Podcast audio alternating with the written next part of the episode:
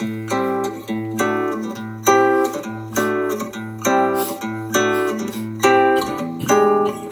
り込んだ君を起こして月を見よう。こんな綺麗な月は生まれて初めて。えー子供食堂っていうのがありまして、えー2012年かな？に、えーぐらいにはじ、あの、始まった、えー一番最初にやったのが、えーっと、東京大田区にあるのね、えー、気まぐれ、えー、八百屋ダンダンさん。えーの店主、あの、近藤博子さんね、が始めたんですけどね。あの、なんか校長先生、近くのね、知り合いの校長先生に、あの、毎日、あの、一日一本バナナを食べるだけの子供がいる。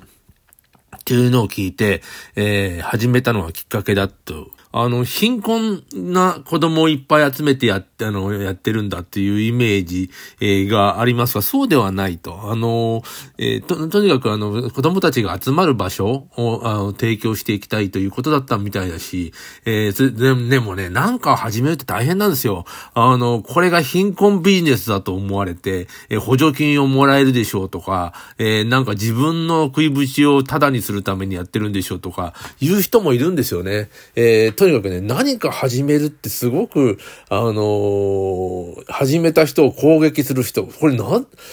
いつも思うんだけど、なぜ攻撃するんだろうという、えー疑問があるんですよね。な自分は何もしないんだけど、批判だけしまくる。えーそれで、あのーその人が得してると思う。えつまり、あの何かするのってすっごい大変なんですよ。僕もなんか、イベントやったりする、したこととかすることがあるんだけど、ものすごい大変で、特に儲かるわけではないところが赤字になったりするんですね。で、あのそれで、あの、なんていうの、自分の労力はもう、むちゃむちゃかけてやってるんだけど、それで、なんか、あの、いい思いをしてるっていうふうに思って、攻撃してくる人は結構多い。え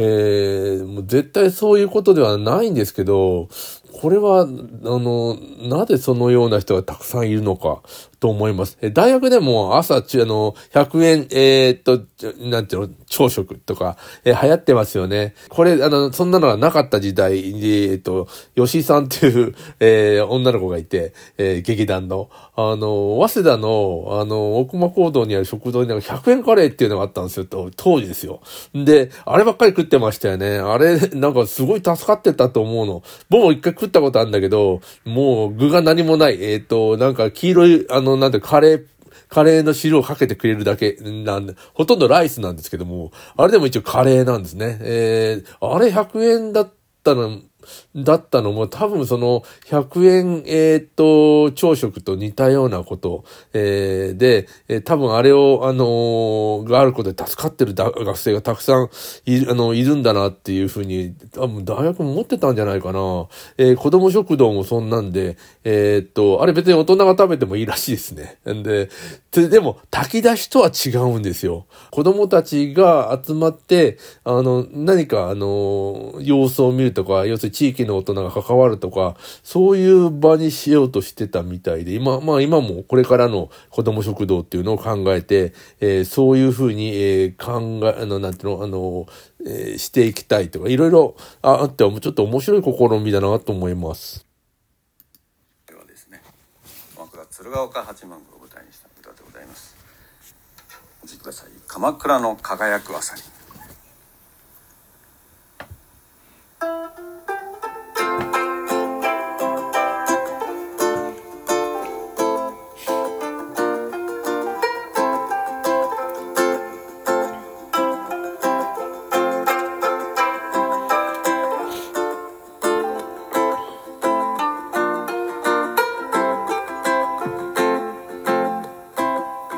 夜明けの八幡様の石段を登りきり振り返れば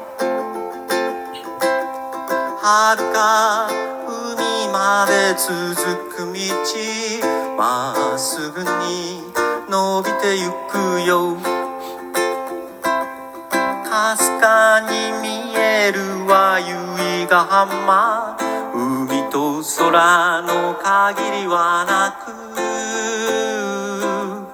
旅に疲れた人たちが皆たどり着く場所のような僕の人生を締めくくる最後の日は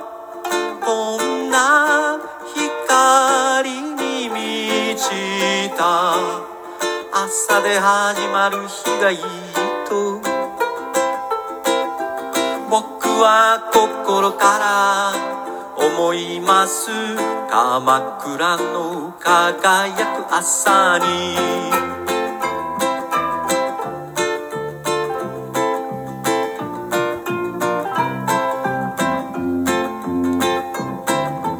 やがて僕は石段。を降り人まっぱらな境内を行く。人に連れられた犬たちがなぜかみんな同じ方を見る。源平池には紅白のハスの花が咲き乱れからこそ美しいと改めて思い知る。僕の人生を締めくくる最後の日はこんな命に満ちた。朝で始まる日がいい。は心から思います。鎌倉の輝く朝に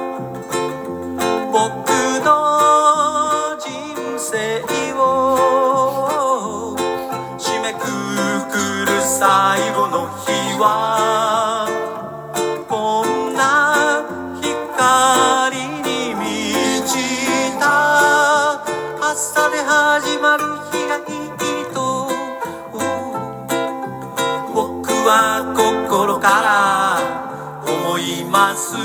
鎌倉の輝く朝に。鎌倉の輝く朝に。鎌倉の輝く朝に。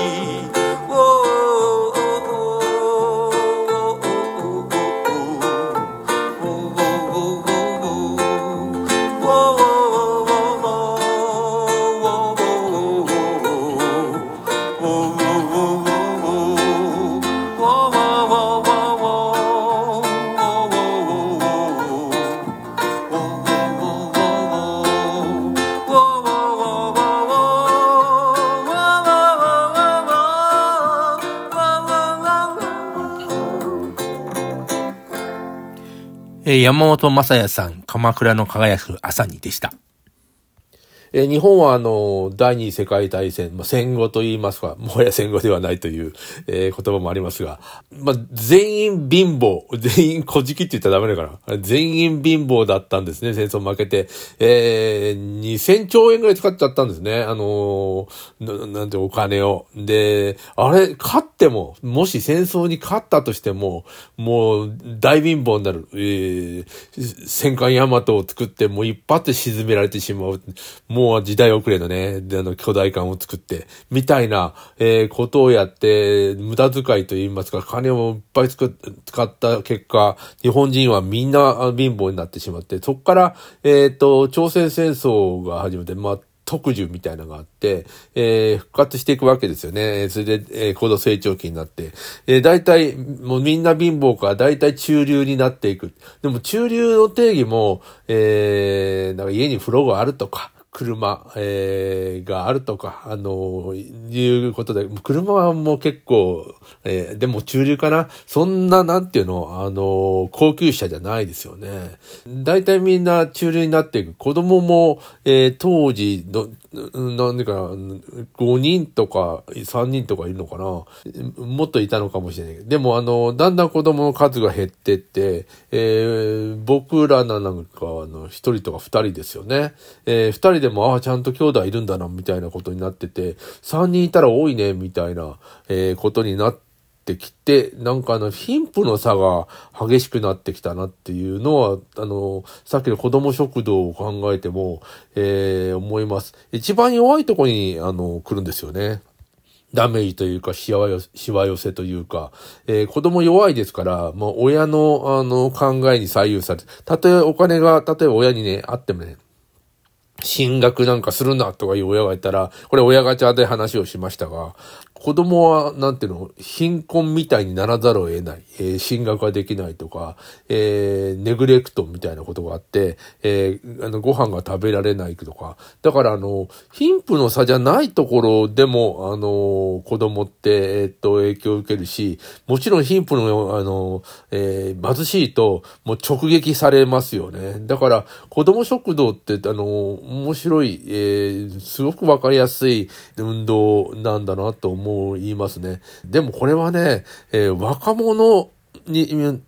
子供から若者になって、えー、若者も貧困になってる。それからあの、その上の世代もみんな貧困になって、えー、なぜでしょうかっていうと、なんか、あの、